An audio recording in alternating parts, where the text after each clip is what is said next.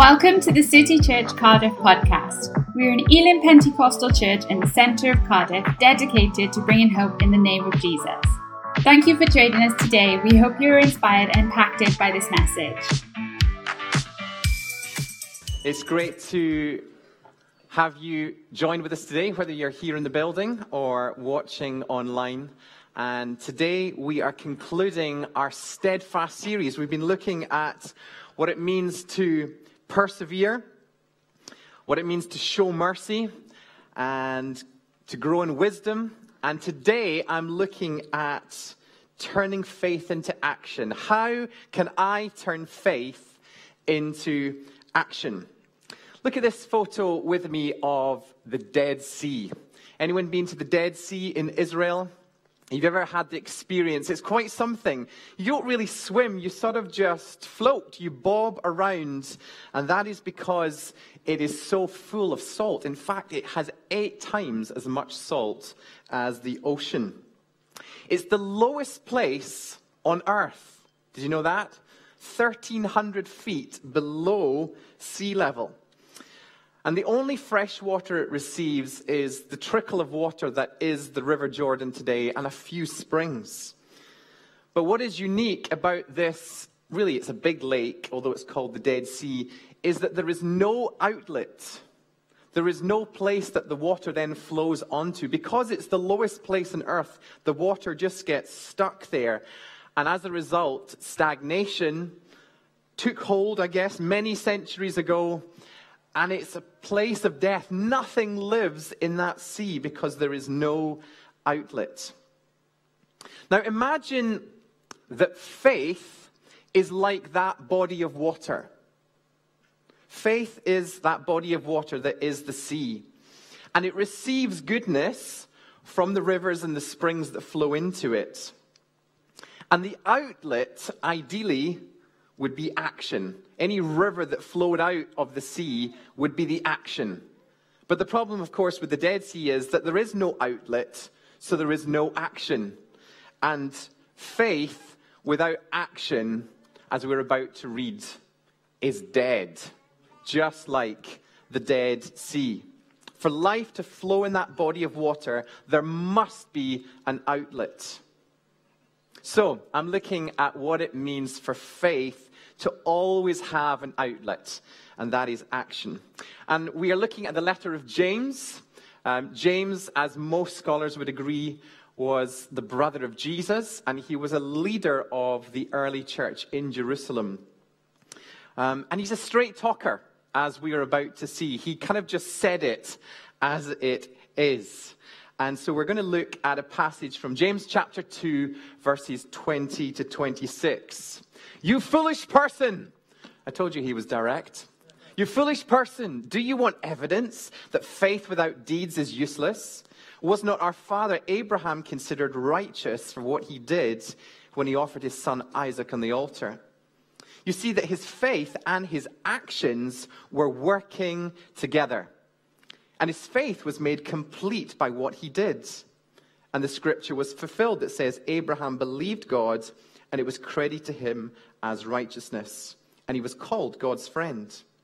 You see that a person is considered righteousness by what they do, and not by faith alone. In the same way, was not even Rahab, the prostitute, considered righteous for what she did when she gave lodging to the spies and sent them off in a different direction? As the body without the spirit is dead, so faith without deeds is dead. God, we thank you for your holy word, and we choose to submit to it. Lord, would you examine our hearts today and prompt in us how we need to change and be transformed to become more like you. Amen. Now, before I go on to talk about my main point today, let me just clarify for a moment what James is saying here when it comes to faith. And we would think of faith as, if you like, putting our trust in Jesus and what he's done, and therefore knowing that as his followers, we've got eternal life, right? As his followers, we have faith, and we know that we're forgiven, and that we're going to one day be with him forever. That's our faith in Jesus, right? But here, as we read in the letter of James, it seems like he's putting a big, big emphasis on our actions. It almost sounds like he could be saying, in order to be saved, you need to do good things. But that is a trap that some Christians and certainly some sects connected with Christianity have fallen into. That is not what James is saying here. I found this particular quote quite helpful from one of the commentaries on James, where it says, we're not justified through or on the basis of our works, but neither are we justified without them. True faith will always manifest itself in works of faith. In other words, we put our faith in Jesus alone and what he's done, and that's what saves us. It's not based on whether we're good enough to get into heaven. No, we, we're, we're saved. We, we have faith in Jesus, and we're saved based on trusting in Jesus alone. But the natural outworking or the natural outlet of your faith will be action. If you've got a real faith in Jesus, there will be actions that follow. Amen? So I just want to make that clear before we talk more about faith and action. This is the one thing that I want to say today. I planned to give you a three-point sermon. That's where I usually go. But I really sensed a prompting from God that I was to focus on one thing. And that is that faith and action are crazy partners. Crazy partners, faith and action. You know, when you sort of see two characters, and by characters, you kind of know what I mean. You know, these people that are a bit unusual. When you see two characters get together, it's like a house on fire, right? It, it either really does not work or it works amazingly. It's kind of like Ant and Dec or rhubarb and custard, you know? Those things, they just work together, don't they? And so faith and action are crazy partners. Now, in the passage, we read about Abraham and how he was willing to be a bit crazy and put his faith into action by obeying God's prompting to take his son Isaac and even be willing to sacrifice him. But right at the last moment, God stopped him and said, I see that your faith is real. Don't worry, I'll provide a replacement. Now, we know a lot about the story of Abraham, but I want to focus more in on what James just says here, very briefly, about Rahab.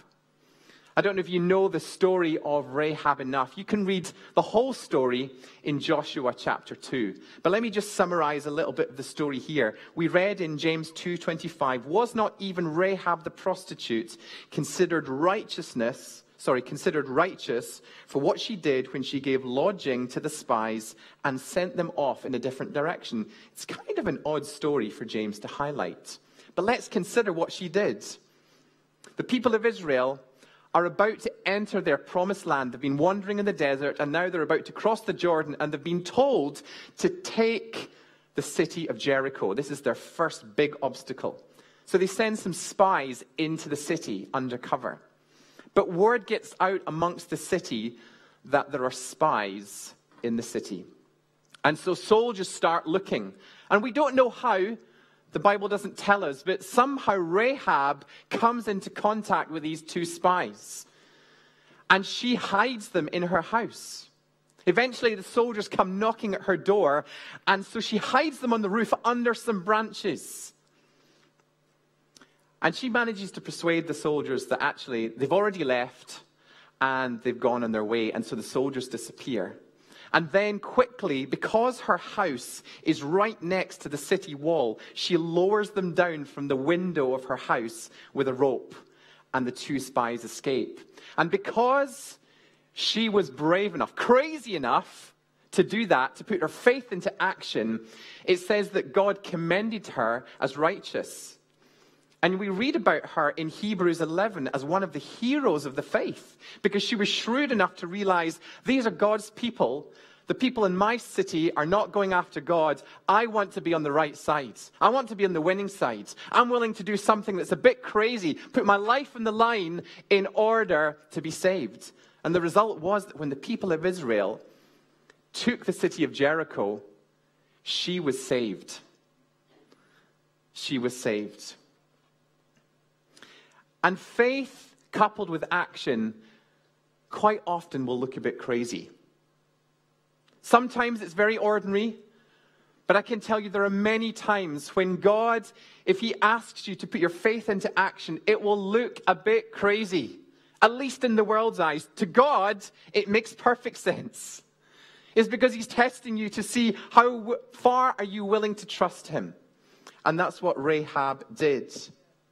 You see, our current global situation, and certainly even locally in Cardiff with our impending lockdown, is testing your faith and mine. And I thank God for Christians every day who are living out faith and action, even if it's a bit crazy. But do you know what I hear a lot of right now? Fear and caution. From Christians, fear and caution. And that concerns me. You see, our current restrictions are causing us necessarily to play it safe. We've even been told to stay alert. But that kind of mindset in the practical, I think, is having its effect on the spiritual. It's affecting all of our lives. We're choosing to be cautious with every part of our lives. And I think it's causing our faith to maybe become a bit complacent. It's spilling into our spiritual lives. The series that we've been looking at the last few weeks is called Steadfast. And the tagline of our series is, strengthened by God to endure. I don't know about you, I've, I've been praying in tongues at times, just sensing, God, I need your strength to endure in this moment. And I guess, really, if I look at it objectively, I don't have a lot of reasons to complain, but it does feel restrictive, doesn't it? Life feels like we've been contained. But I believe that you and I, in this season, we need to contend for our faith. We need to be willing to fight for it. We don't want it to be dampened or pushed down. We need to allow faith to move into action. And James warns us that faith without action is dead. And so I believe we have to redouble our efforts to keep our faith alive. Faith that results every time in action. So let me be clear. I'm not advocating for stupidity. And I'm not certainly encouraging civil disobedience. I'm challenging you to stir up your faith like never before in this season. Because when we are limited physically and practically, that surely must be a time when God wants us in faith to grow even more. Amen? Not to be contained spiritually. So let me ask, is your prayer life stronger than it was before the lockdown? If it's not, then I pray that today your faith would be stirred. Have you strengthened your commitment to fellowship? For us here at City Church, Our, our value would be that we, we worship together once a week on a Sunday. And so for many of us, that's online right now. For some today, we're in the building, and it's great to have you here. But are we, are we consistent in continuing to fellowship? Because that will enable you to endure, to be strengthened to endure. It's very easy to become spiritually flabby by surfing from church to church online. It's very attractive, but really, I don't think long-term it's going to help you spiritually. Being committed to one local body and being committed to grow with the people of God, I believe, is where it needs to be at. Are you sharing the good news of Jesus when you have an opportunity? You know, with a massive increase of, of depression and anxiety around it, when you hear people sharing those honest thoughts, is your reaction just to go, oh, I feel so sorry for you. Oh, it's hard, isn't it? It's hard. Now, we need to show compassion and, and we need to be willing to, to draw alongside people in their weakness. But is that it? Or, or, or are we people who are, who are able to share about how we've experienced God's peace? Or, or how about we have the opportunity to pray for them and to trust that God will work in their lives? Are we taking those opportunities? Are you turning your faith into action? Are you willing to do even something a little crazy?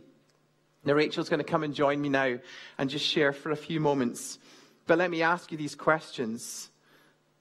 Are you ready for some stretching conversations? Because when you say to God, God, I'm willing to put my faith into action, that will mean that he'll give you opportunities and you'll feel stretched and you might not know what you need to say and you might not feel like you did it just right. But, but God responds to your willingness to step out into action.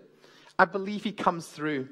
Are you willing to even release your resources, your time and your gifts and your finance in order to do what he's called you to do? Are you up for the possibility of being misjudged or, or misunderstood because you know he's asking you to step out and do something a bit crazy?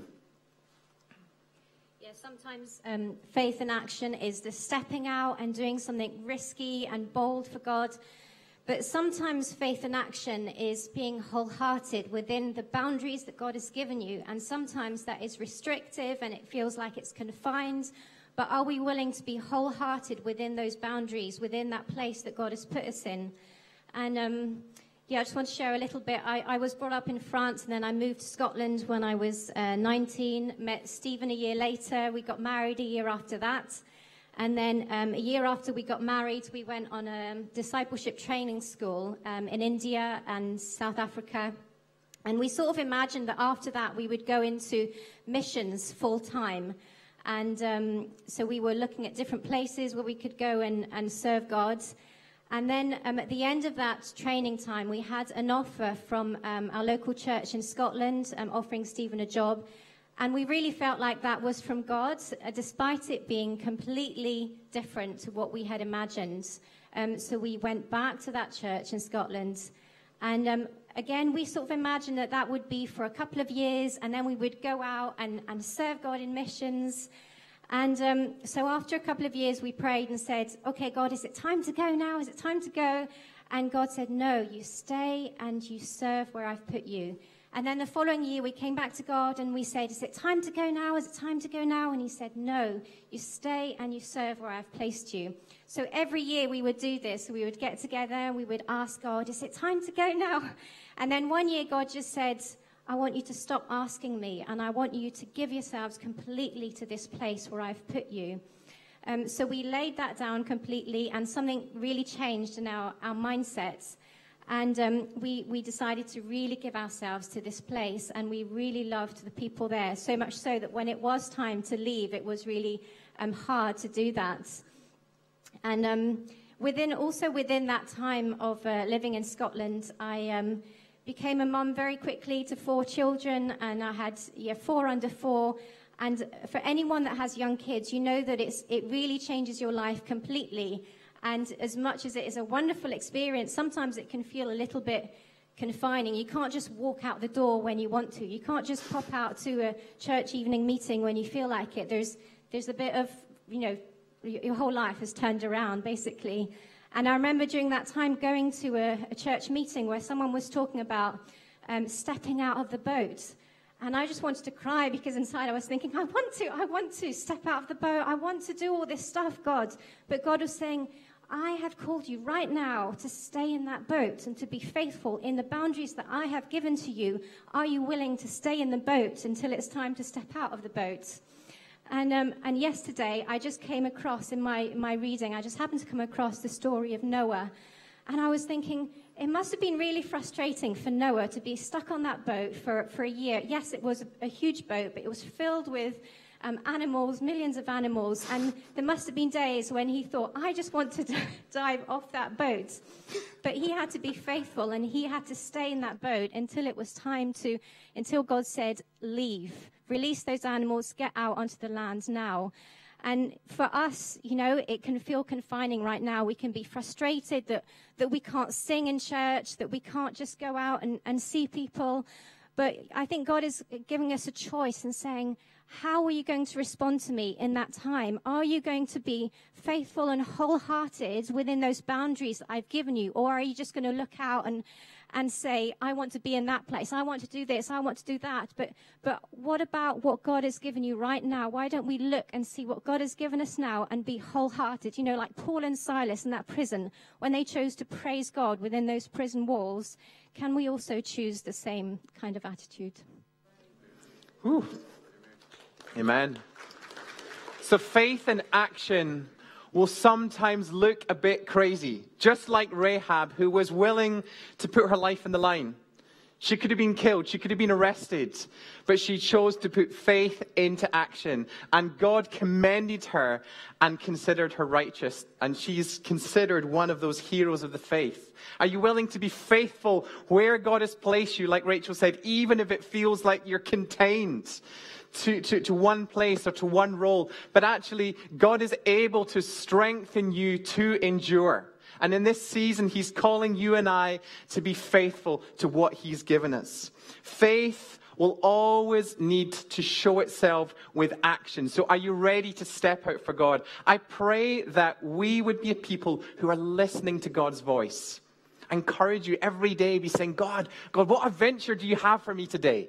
God, who do you want me to speak to? God, is there someone that you want me to bless? Is there a situation that you want me to speak into or, or pray into? God, show me how I can turn my faith into action. Because without action, what happens? Faith becomes stagnant. Faith eventually becomes dead. Faith must show itself in action. And faith and action together, they sometimes look a bit crazy. Who's up for a bit of crazy?